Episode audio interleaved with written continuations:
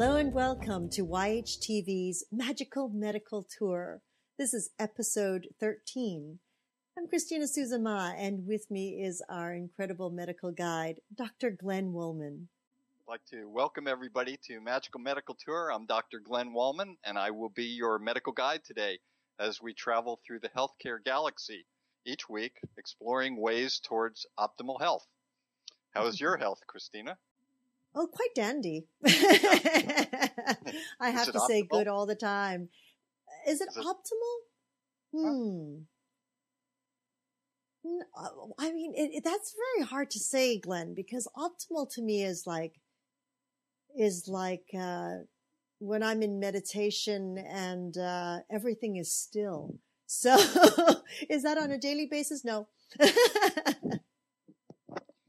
Okay. How about for you? Uh, I think I would answer it somewhat similar. I always strive to be in optimal health. I know that it's my goal at all times, and I check myself as part of a ritual each morning, actually, to uh, I scan myself to see what level I am close closest Mm. on the scale of optimal health. So it varies. And I'm assuming optimal health is at 10. Yes.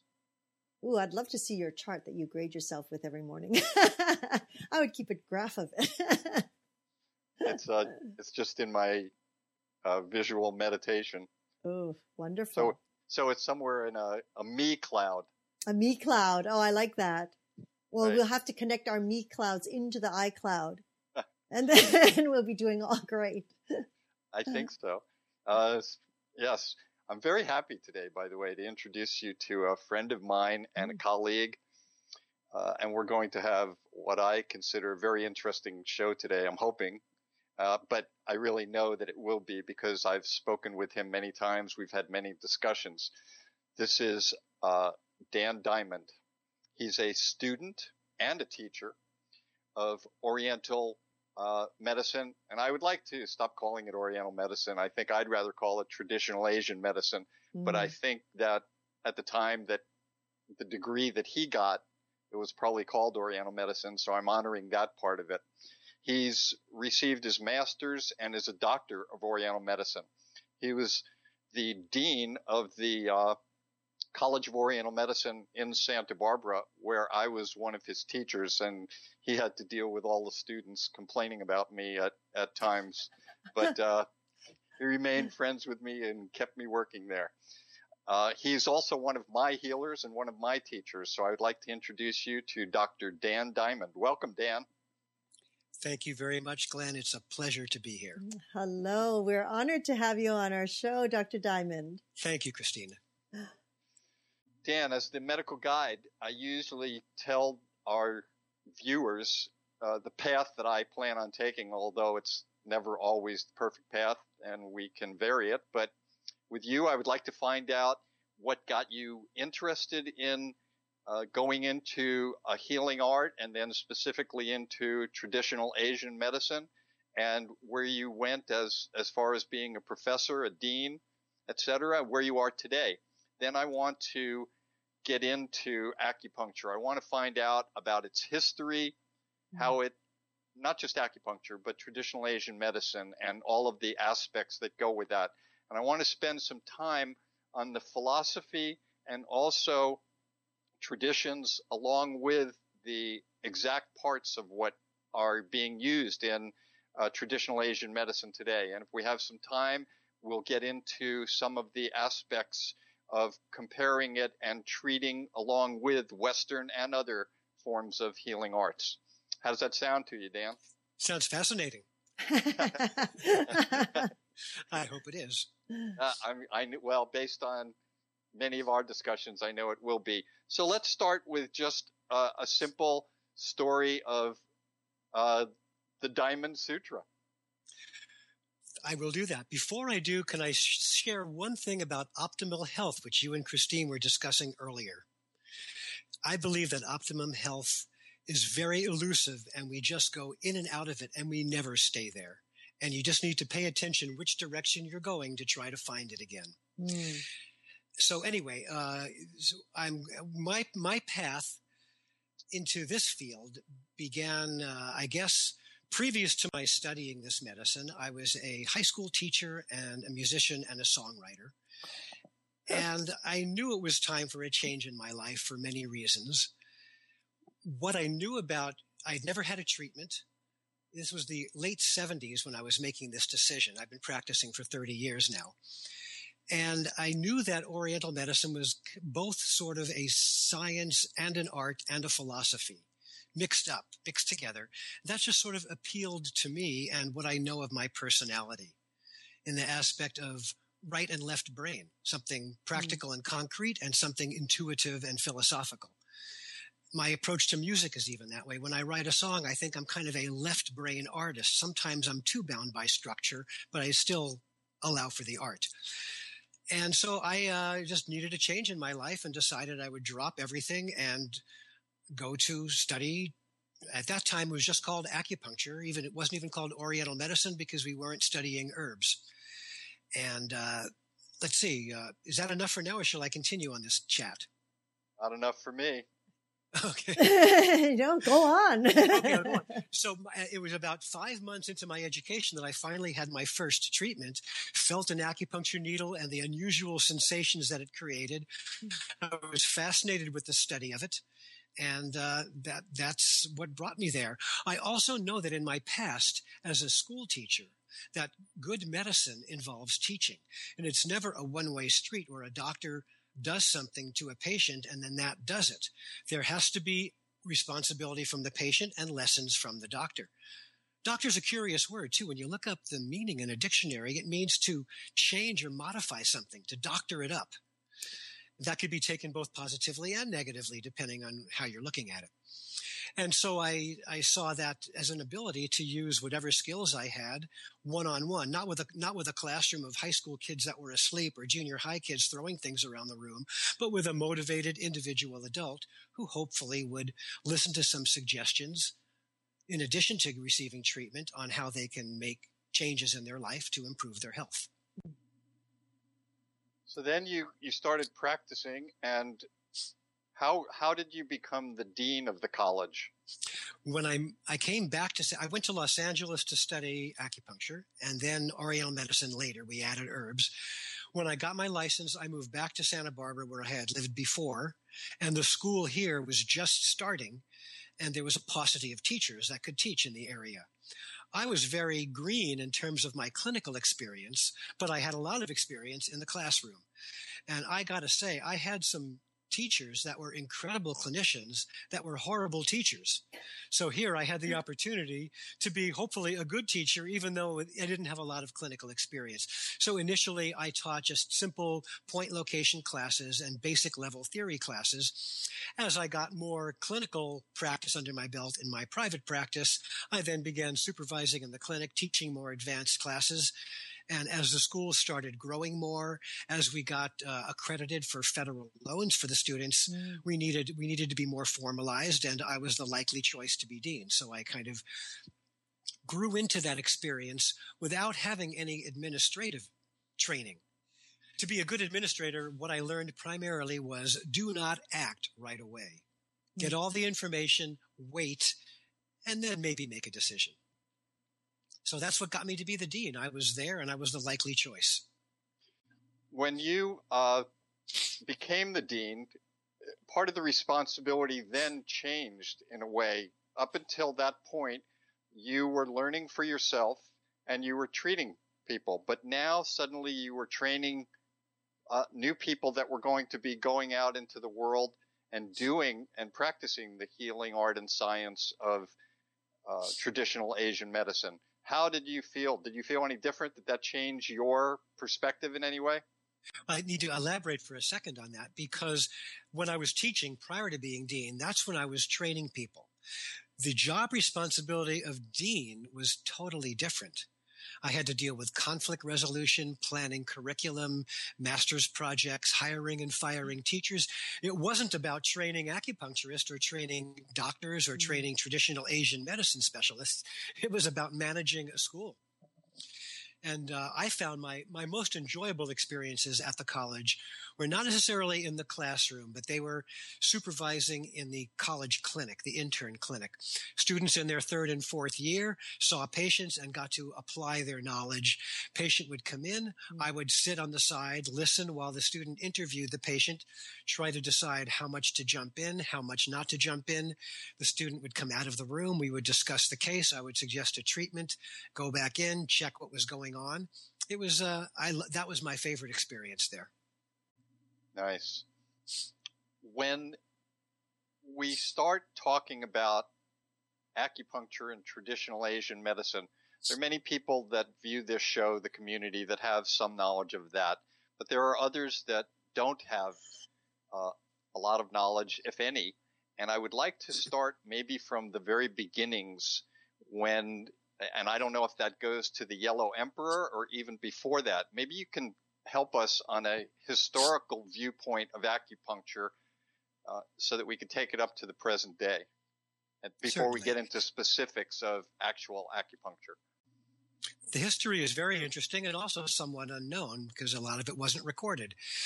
The Yellow Emperor, the Huang Ti Nei Ching, the first major text was about 2,000 years ago during the Yellow Emperor's reign, and that was the first text that accumulated a larger body of knowledge Prior to that, probably for 3,000 years, that's going back a total of 5,000 years, different aspects of the medicine were developed in different parts of China. And the people didn't travel from one part of China to another. They, everything stayed where they were, and the knowledge wasn't shared. For that one reason, because there was no communication, and also because the knowledge that a doctor had usually went to, it's probably patriarchal to his son and his son's mm-hmm. son, and they didn't want to share it with anybody else either for their for ego reasons.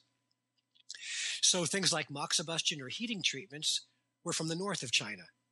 Scraping, mm. lightly bleeding the skin, doing the surface of the skin was on the coast of China. The southern part of China had uh, more uh, the beginnings of acupuncture. A central part of China was more herbal medicine, and it took quite a while for these things to be put together. The original acupuncture needles were made of stone and they weren't for inserting and leaving in the body.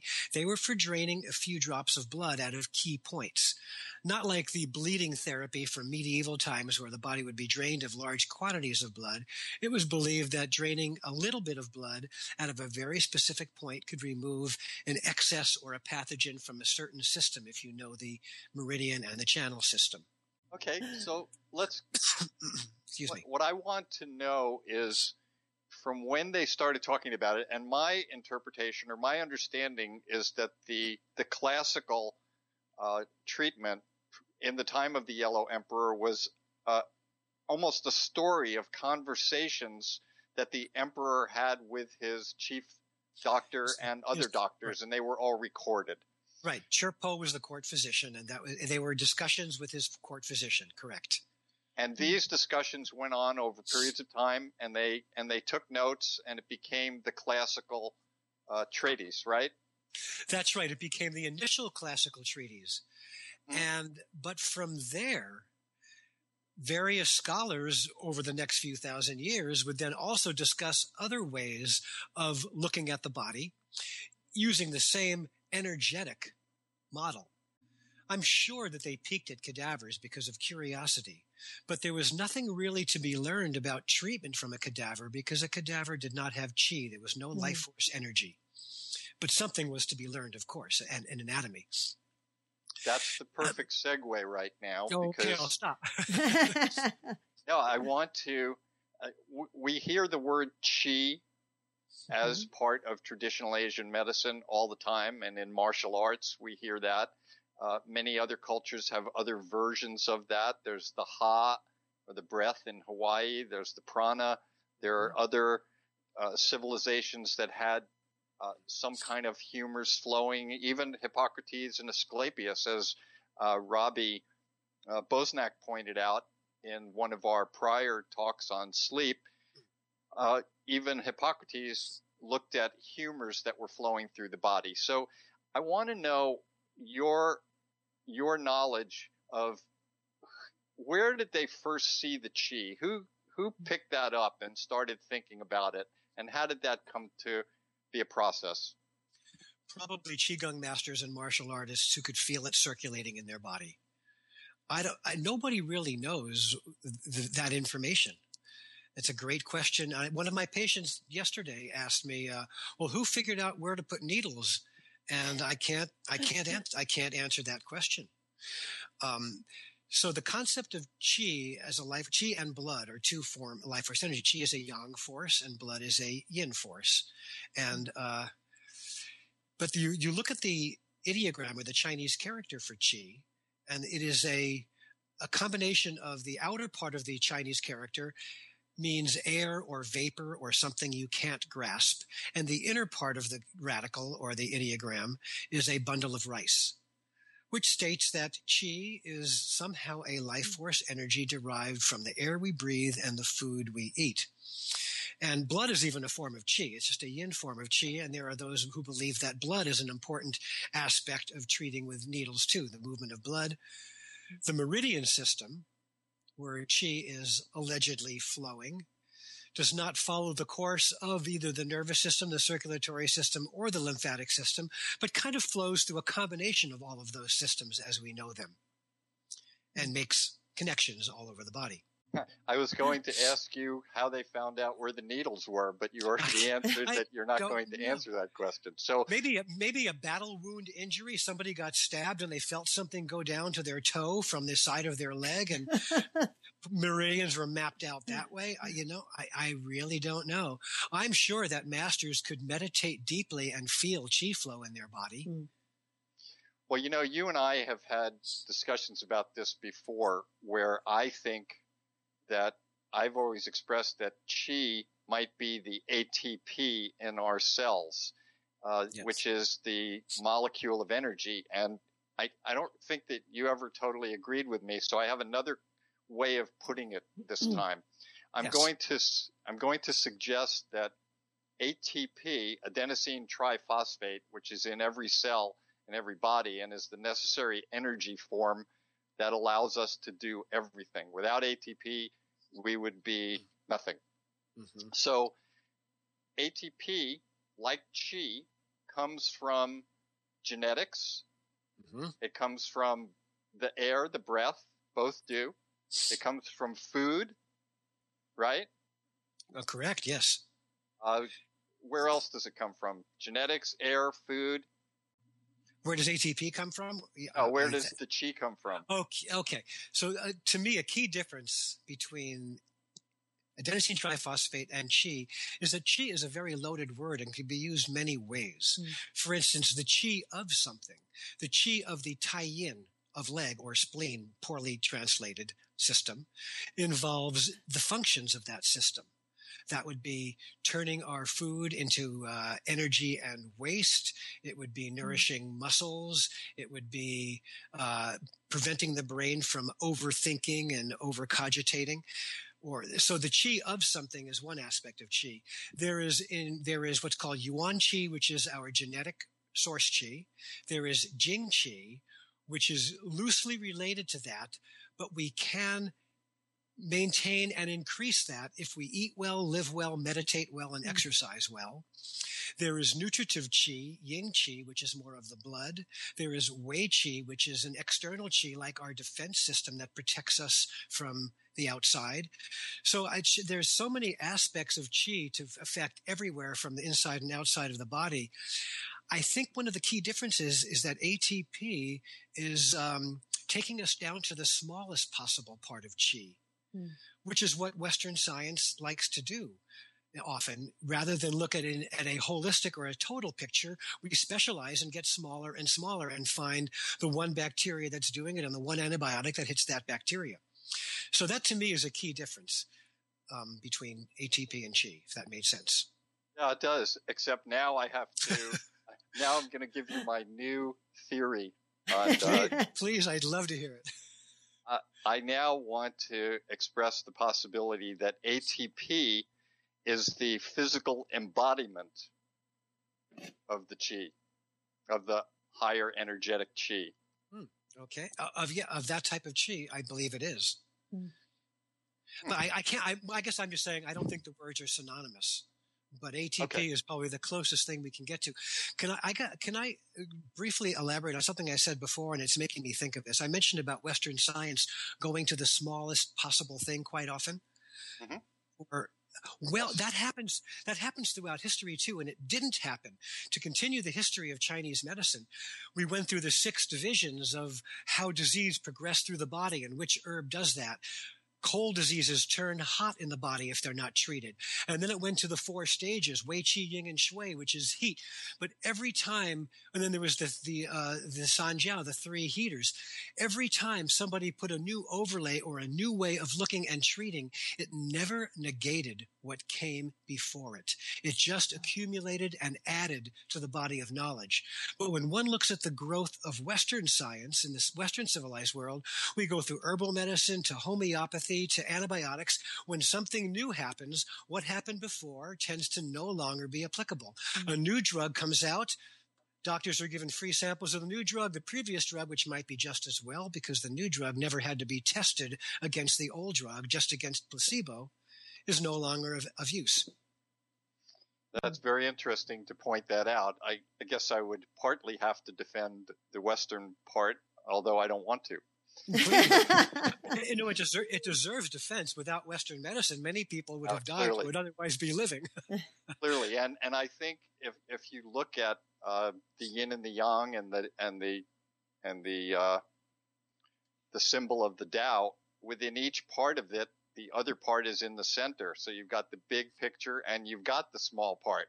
So right. I think personally that that's why uh, both of these need to be uh, looked at together, especially the philosophies. And we're going to get into uh, a lot more of the uh, of the Western or the traditional applications of healing, but I still want to stay in uh, theory for a while and talk about uh, meridians. Let's talk about meridians for a few moments. Give us a little bit more of the meridian concept.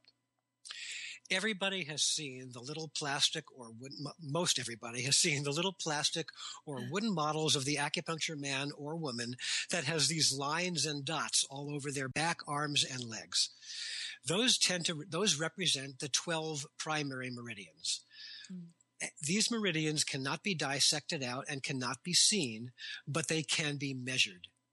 And it's curious when you use a resistance meter, that meter will ring out when you come to where an acupuncture point is because there is less resistance at the skin and the energy from below can be read by this machine. The meridian system of these 12 main meridians, most people have a, I think, an incomplete view of how they connect. They see one line starting at the eye, going down to the little toe, another line from the big toe going up the inside of the leg into the abdomen. Excuse me a moment. These lines do not start and stop. All 12 lines are connected. The end of one leads to the beginning of the next. They're called entry and exit points. So an example would be, and everyone has two hours of the day where they're at their strongest and weakest. So for instance, 3 to 5 a.m. is tai yin misnamed lung system. And that starts at your thumb, flow, uh, flows oh, excuse me, it starts in the chest area, flows through the lungs, out your arm, and out your thumb. But it doesn't stop there. Right between your thumb and index finger, a small branch connects it to the index finger for the next one, which is Yang Ming or large intestine, that then comes up your arm towards your nose. Doesn't stop at your nose. A pass there goes up to your eye where the stomach channel or Yang Ming of leg starts, flows down from your eye through your abdomen, across the stomach, and down to your second toe. And then etc. So all 12 of them continue in one large cycle. Hmm. They, they do not start and stop. Uh, forgive me, but you're saying that it can actually there's a meter that will actually read that on oh, the skin oh, surface? yes, they're very inexpensive. They ring out, a needle will move, and a tone will happen, or a light will light up when it comes over an acupuncture point. Wow. It's it's a it's simply a resistance meter, and for whatever reason, there is less resistance at the surface of the skin where an active acupuncture point is underneath it, and the meter finds that. Are these new meters or have they been around for a long time? Been around probably for 20, 25 years. Well, resistance meters have been around longer than that, but people have been applying them this way for 20 to 25 years. Oh Acupuncture point finders, they're called.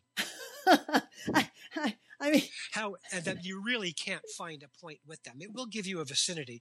The true finding of a point involves intuition and sensitivity, knowing human anatomy integrally, in, integrally, mm. knowing the meridian flow and feeling lightly with your hand where you sense where the point is. But the machine will definitely give you a spot to look for. Wow, I, I mean, it just reminds me of those meters that you run along the wall to find those main find beams, you know? yeah. Well, those are, I believe, looking for the metal in the nail, but it's the same idea. That's amazing. Patients really like it too. It for those who are non-believers, it definitely gives them something to grasp onto. Wow. well, like that, huh? I do like that. I'd, I'd never, I mean, you know, being, having acupuncture done most of my life and, and, uh, you know, all different sizes of needles, etc., with all the electric currents and everything. I had never heard of a meter that read that on the on the surface of the skin, and I'm like amazed. Well, the machine that your acupuncturist used to put electric current onto the needles probably has a built-in point finder. Next time you're there, ask to check it out. Wow, that would be so cool. I a will. Lot of, a lot of the machines have uh, point finding as well as treating with electricity functions. Wow, that is amazing. That's amazing, and uh, it's it's just amazing how they've been able to track, as you say, how one point connects to the next, and then kind of circles oh, back into the body. Yeah, that's right. All the all the pathways are connected. There's a system in Japan called Ryodoraku, which measures this relative strength or deficiency of meridians at your fingertips or toes, where they all flow in and out of, and. Uh, many times people have too much juice or energy in one channel and not enough in another. And this machine will tell you which channels are too full and which channels are too low. It's much more sophisticated than the simple resistance meter. The Japanese tend to go for mm-hmm. electronic sophistication. Yeah, they're amazing. They are amazing. Yes. I, I, I've never seen anyone use these meters before. Is it common that people do? Well, I, I'm just trying to think a lot of times when you're having a treatment, you might be lying down, but yeah. a lot of the Chinese tend to treat if you're sitting up. So yeah, partly that is because the Chinese don't necessarily do one-on-one uh, intimate treatments. Mm. They often would treat in group in a room. People sit down in a you know so you can accomplish a lot more in, a, in less space with in a little bit of time. Yes, it's the group you, therapy. well, you can you can do a lot you can do a lot more lying down, but I treat some people sitting up in a chair just because of comfort level. Mm-hmm, mm-hmm. If they have severe vertigo and they don't want to lie down, or for whatever reason, you know. Oh, that's magnificent. Oh, well, I have to I have to come check that out. I'm going to come to your office and check that out. Sure, you're welcome. Let's talk about needles for a few minutes. Uh, I want to get into the concept of after they figured there was chi and after they figured there were meridians, how they came up with the idea to put needles in. But I also want to put that into the perspective, the same as you brought up earlier about uh, different cultures use different needles. And I was at a acupuncture traditional Asian medicine lecture once where the speaker was comparing uh, the types of needles that were used in each culture with the culinary uh, way that they presented their food. Mm-hmm. Uh, the Chinese had a type of needle that fit with the big bowl with lots of vegetables and noodles in it. The French had something that had delicate things and it, the needle. The Japanese was very delicate with a slight presentation. Mm-hmm. Anyway, what's your what's your thoughts on all of that? yeah, I, uh, it's very it's very cultural the type of the well originally the first needles after the stone needles during the metal age this was in the south of china they had what's called the nine needles it's a classic thing you can see pictures of them in all the text of those nine needles only two of them actually broke the skin and one of them was for letting a few drops of blood out and the mm. other was for a filiform needle for inserting and leaving in The other seven needles were all things for scraping the skin or tapping the skin or irritating the surface of the skin. Hmm. So, but from there, the different Asian cultures developed different methods of the way they thought was the correct way to treat. Um, Japanese tend to use a thinner needle. They now coat them with silicone. And many of the Japanese doctors that I studied with felt that the chi or de qi, which is a sensation a patient might feel in acupuncture, the patient doesn't necessarily have to feel it. The doctor will feel it with his very sensitive fingers while touching the needle that the chi has arrived at the needle. Whereas the Chinese will put the needle in and manipulate it and move it until a distending or a sensation runs up and down the channel. The Koreans tend to use a thicker needle and also go for stronger stimulation. The Koreans have devised a separate hand microsystem where you treat the entire body on the hand. The French have devised an auricular or an ear system which mm. the Chinese then ran with. The French did it first, though, the elaborate ear system called auricular acupuncture. It was Paul Nogier in 1957 who did that. And immediately after that, the Chinese sent the Nanjing Medical Army, hey, what is this French guy doing with ear acupuncture? You better study it also. And so they did their mm. own treaties on it the next year.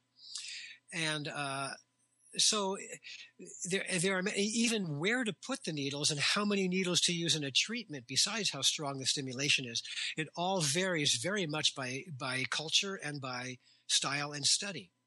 There's a five element school of acupuncture, which is more akin to homeopathy. It's very, very different. And uh, there's only the five element acupuncture was brought to the West by J.R. Worsley, a British doctor who had who went to China many many years ago right after the cultural revolution when no one was allowed to practice five element acupuncture because mm. it was too spiritual. And they had to hide in back rooms and he had to make his way into these back rooms get accepted to learn it which he did and he brought it to the west and started his school in England. There's now another five element school in Maryland. But if you learn five element acupuncture, you can't get a license in this country because you wouldn't be able to pass any exams because the primary thing that's tested here is called eight principle acupuncture. Fundamental opposites, hot, cold, yin, yang, excess, inset, excess or deficiency, interior or exterior. Those are the eight opposite mm. principles. And that actually grew from herbal medicine, but became applied to acupuncture treatment in that, I'm going to go a little bit more. I know I'm confusing everybody. In that system, each point has a function based on either its location or the channel it's on and the function of that channel.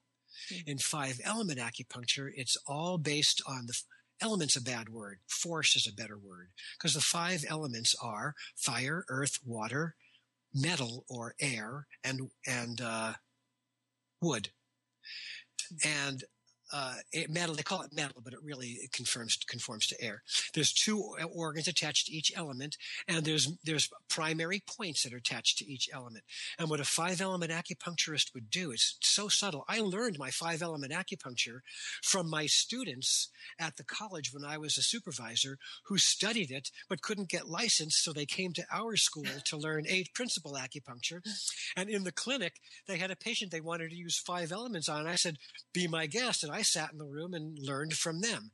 They would sniff the nape of their neck to get a particular odor from the person, listen to the mm. tone of their voice. Do they have a sing songy or a groaning or a whiny tone? They'd mm. uh, listen to the type of words they would say. It was all very philosophical, intuitive, and subtle. They would figure out the key element or force that was out, and then they would do feel the pulses, confirm that, do one needle wait, take the pulses again, and that might be the entire treatment. Mm. If, if not, do one more needle, take it out, take the pulses again. It's a very, very different treatment. And unless you've studied the Worsley school of five element acupuncture, you don't know how to do it to that subtlety. What I want to ask you about the five elements, and you spoke about each element has organ systems related to it. I'd like you to get into that because that was one of the one areas mm-hmm. in in traditional Asian medicine that seemed to help me a lot. For example, I would see somebody with intestinal problems and they were somehow related to lung problems and they were mm-hmm. somehow related all to emotional issues. Mm-hmm. So, could you could you talk I'd to us about that? I'd love to. I know that's, that. That's that's my Maya. The lung and large intestine is my miasm. When something goes off, it goes off in one of those systems.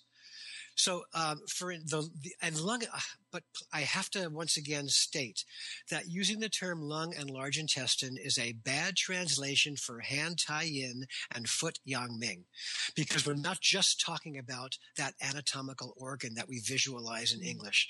We're talking about a whole system that means much more, and that's what the five forces or five elements speak of. The metal element or air includes the lung and large intestine. The lung system involves being affected by grief. It involves, of course, being able to breathe clearly. It involves the skin because the skin touches the air as well. Mm. The large intestine that's paired with it is the yang or hollow organ, which is just supposed to move things through the body. The hollow organs are not as energetically as important as the solid organ, like the lung is. The next element over as we go in the cycle would be metal will, will go this direction would be water, which includes the kidney and the urinary bladder. The kidney is affected by fear, and it of course controls the kidneys and urination. It also controls the joints and the bones and is the, ho- the housing for our source energy. A fetus is indeed shaped like a kidney.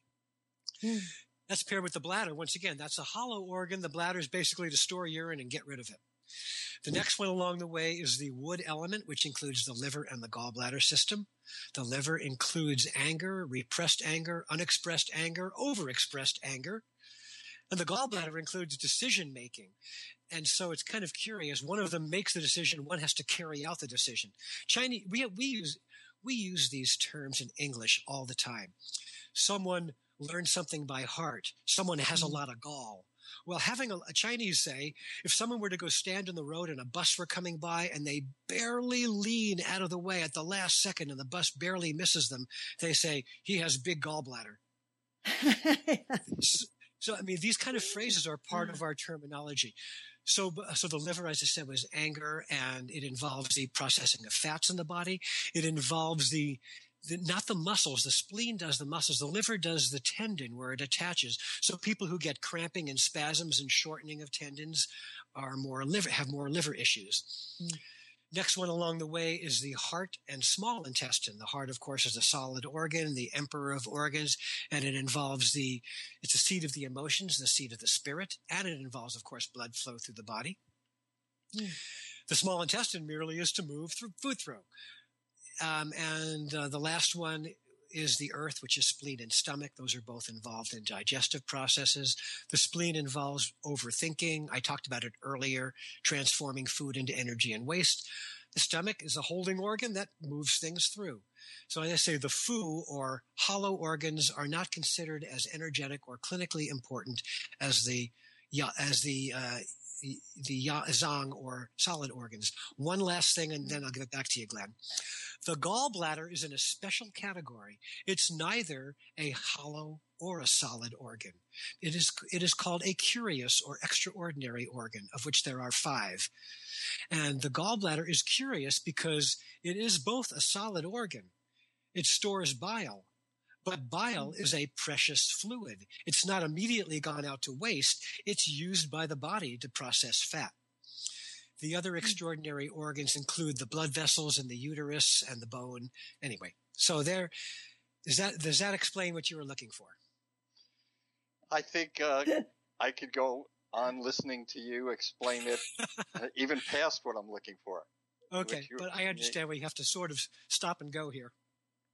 Oh my goodness! I mean, this is. Uh, I, I, feel like I'm a student in class right now. It's it's magnificent. Well, I, I didn't want to do it that way too intensely, but sometimes I can't stop myself. Oh no, it's brilliant. It's oh, actually oh, brilliant oh, uh, because there's such clarity that you've given, and and the funny part about it is when you're when you're um, talking about some of these Chinese terms. I know those terms and I've never quite pieced it together like the way you pieced it together and linked it all together for me. That's why I was like, a, that's a good laugh. I like that. you, you, know, that means I'm sort of pronouncing them correctly. I do not know how to sing the vowels in Chinese. And I go into an herb shop and I ask for Liu Di Wang Wan and the guy looks at me like I'm speaking Greek. Pointed to them on the shelf because I just I don't get the singing of the vowels. I, I admire so much the Chinese language, how you can get so much out of the same sound by singing it differently.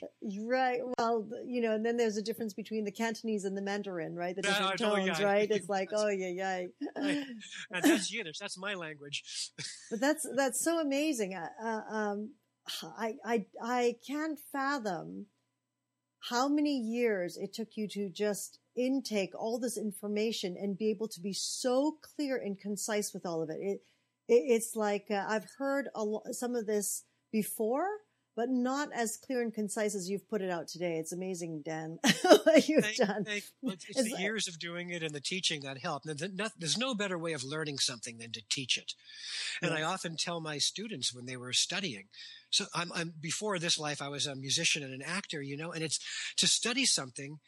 You need to get off book, is what actors call it, when they no longer have to read the script. And the way you get off book is to practice something aloud. And I often tell students you, you cannot study quietly. You have to study aloud, and it really helps with the learning if you're reading it and hearing it and speaking it at the same time. Oh, absolutely. That's amazing. Now, with um, uh, with the sort of uh, uh, background that you have, if someone were to come and uh, begin just fresh, like you did, how long would you say that it would take them to actually be very proficient in the art of acupuncture? And the, the reason why I'm asking this is like we had a um, doctor, uh, uh, homeopathic doctor on our program last month, and Ooh, she was saying that, you know, basically uh, you would want to go see a, uh, a homeopath when they've come to about their 10th year of, of practice.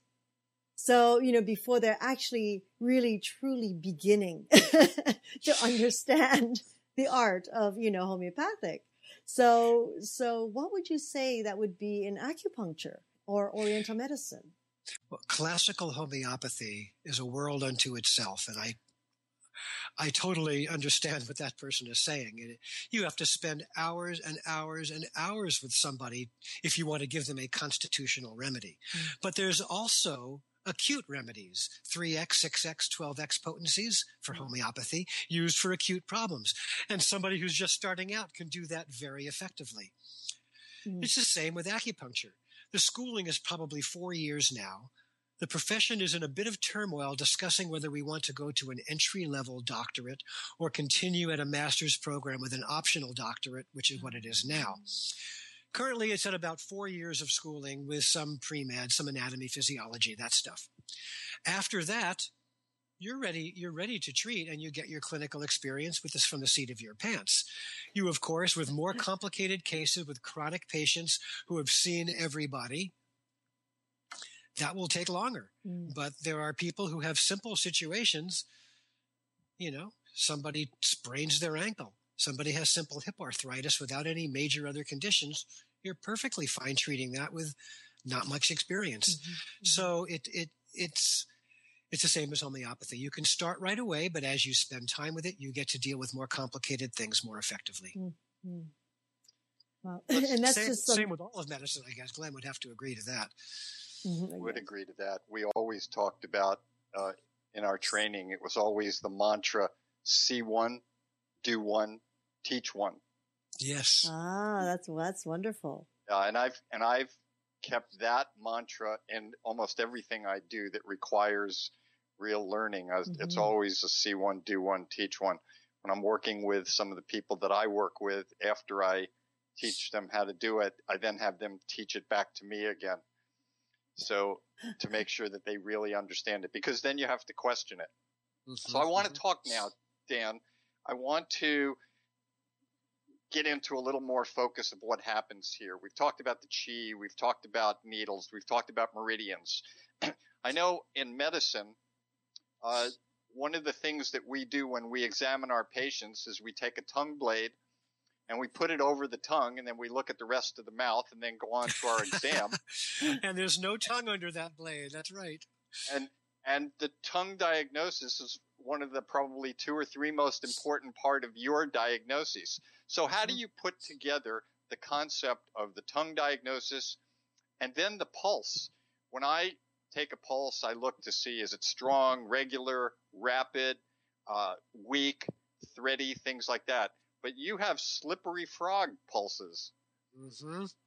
So we how have, do you uh, how do you learn choppy that and process? slippery and uh, right? And there's a lot of uh, variation. So okay, so talk about diagnosis for a moment. Um, we say there are four primary diagnostic techniques: asking, that's of course asking questions and getting answers, and with this medicine, it also is not only getting the answer, but listening to how they say the answer. And you know, Glenn, also in diagnostics, it's such a fine line of letting them speak and also trying to keep it on track. When do you, when do, when do you stop them and ask another question and when do you let them go? And depends on many factors. So asking is one of them.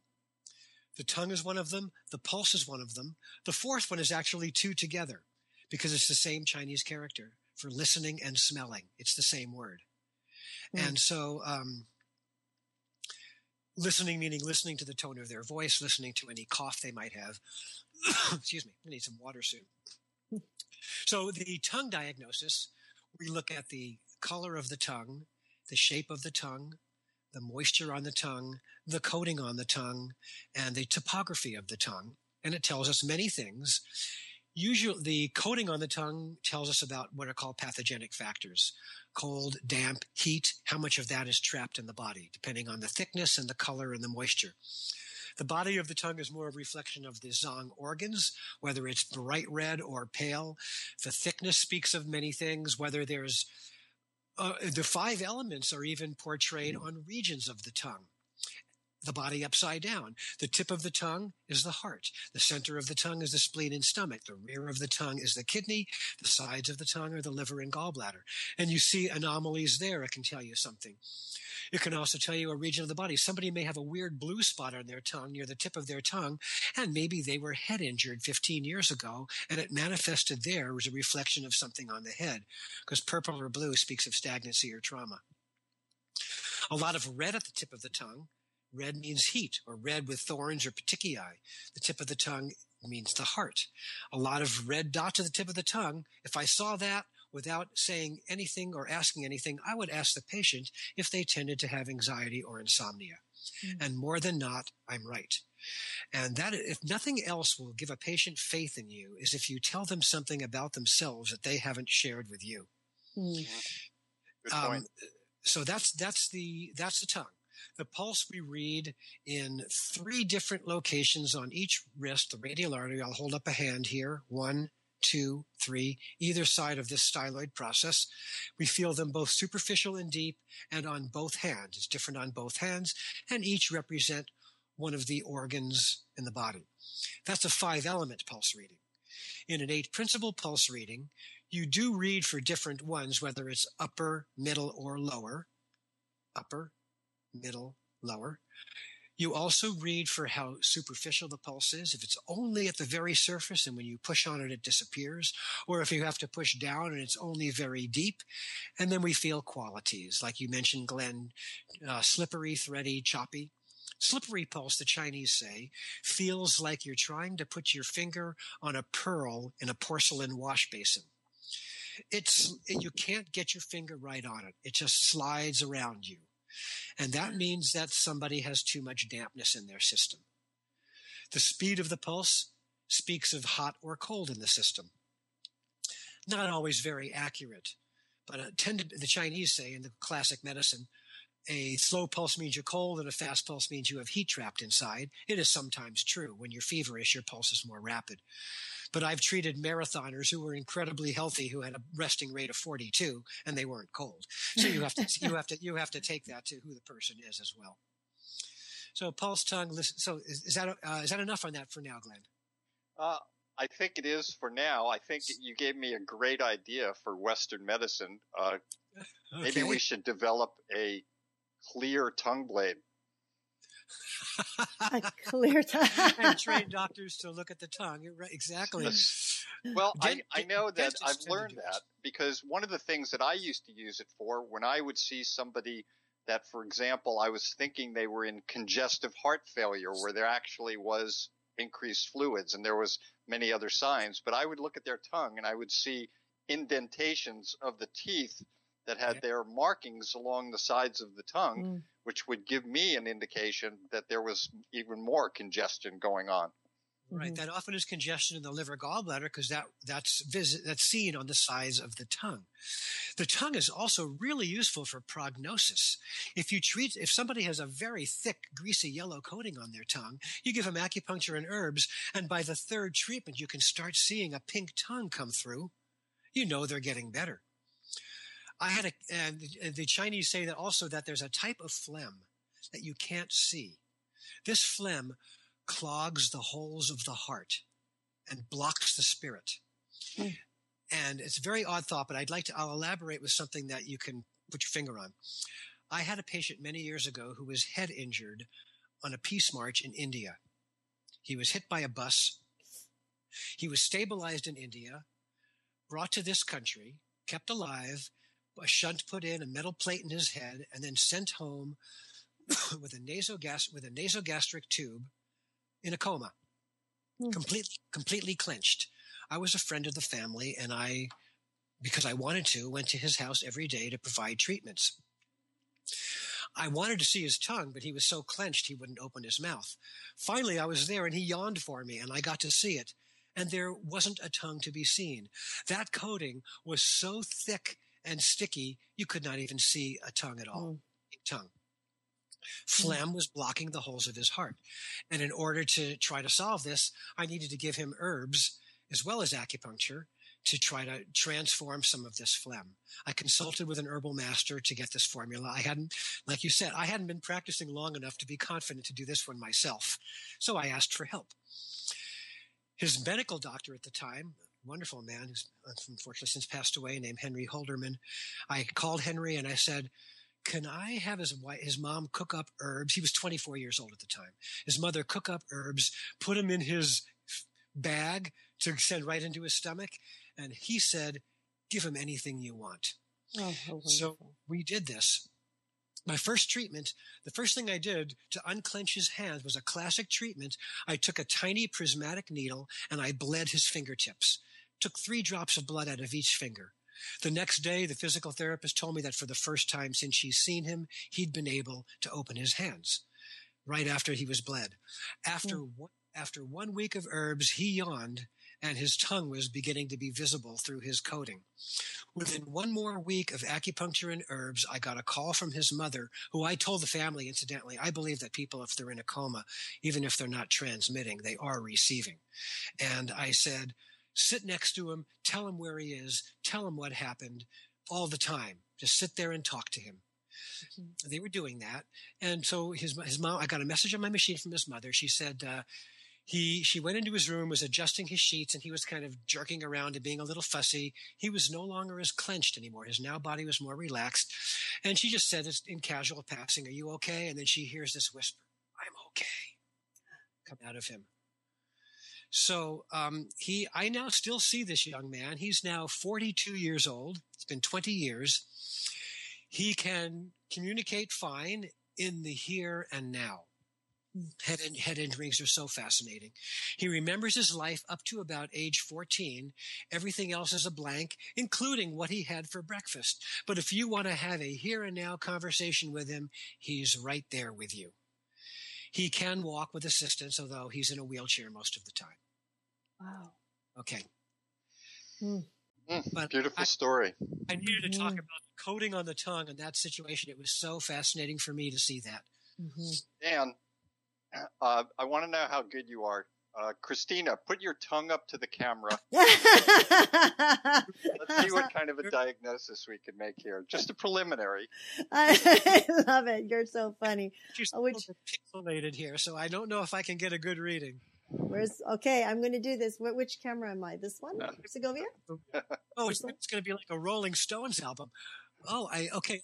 It looks like you have a somewhat puffy purplish tongue with a white coating that's a little bit thicker than it could be. Okay, you can set your tongue back.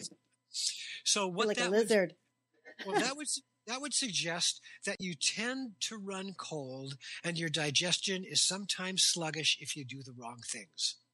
That's about all I can say from looking at a pixelated picture. From a pixel- well, you're Was- you're pretty spot on. Was there some accuracy there? Good, Oh okay. yes, yes, yes, and and definitely now it is a little puffy because it's uh it's it's a, my body's running a little hot right now actually. Running hot. Oh, okay. In general, do you get cold easily though, or do you, or not? Um, not so much these days. No, sort of. It, yeah, it's the pixelation. Yeah. I, I might not have been a very accurate tongue. So. but it is puffy, and the white coating, you know, I uh, it's from my latte. Kidding. It could. uh, People like to brush their tongue, yes. which you know that that that gives, misses something. Another factor on tongue coating: if you haven't eaten a lot, the act, the mechanical action of eating takes off the morning tongue coating. People always wake up with more of a coated tongue because your mm-hmm. body has been the tongue the coating on the tongue is like the exhaust on a car that's whose carburetor isn't great. It's it's it's so by the by, you've been you've been metabolizing yourself overnight and it will mm-hmm. show up with a slightly uglier tongue coating when you first wake up. Remember when i was a kid growing up and being jewish and we were supposed to fast on yom kippur and my grandmother would have me stick out my tongue the next day to see if i'd fasted or not to tell if it was coating on it. Oh, that's so cool. That might have been the real key as to why you went into traditional Asian medicine. That's great.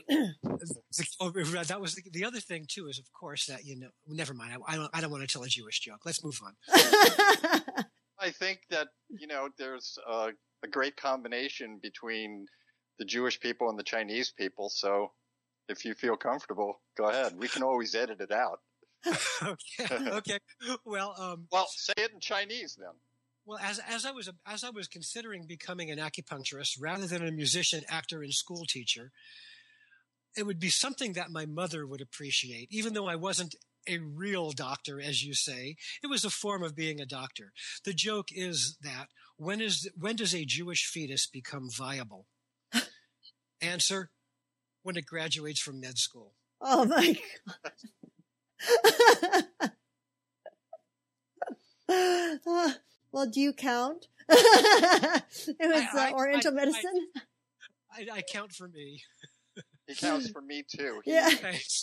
He made house calls at my house when I needed uh, healings and was very much a part of that.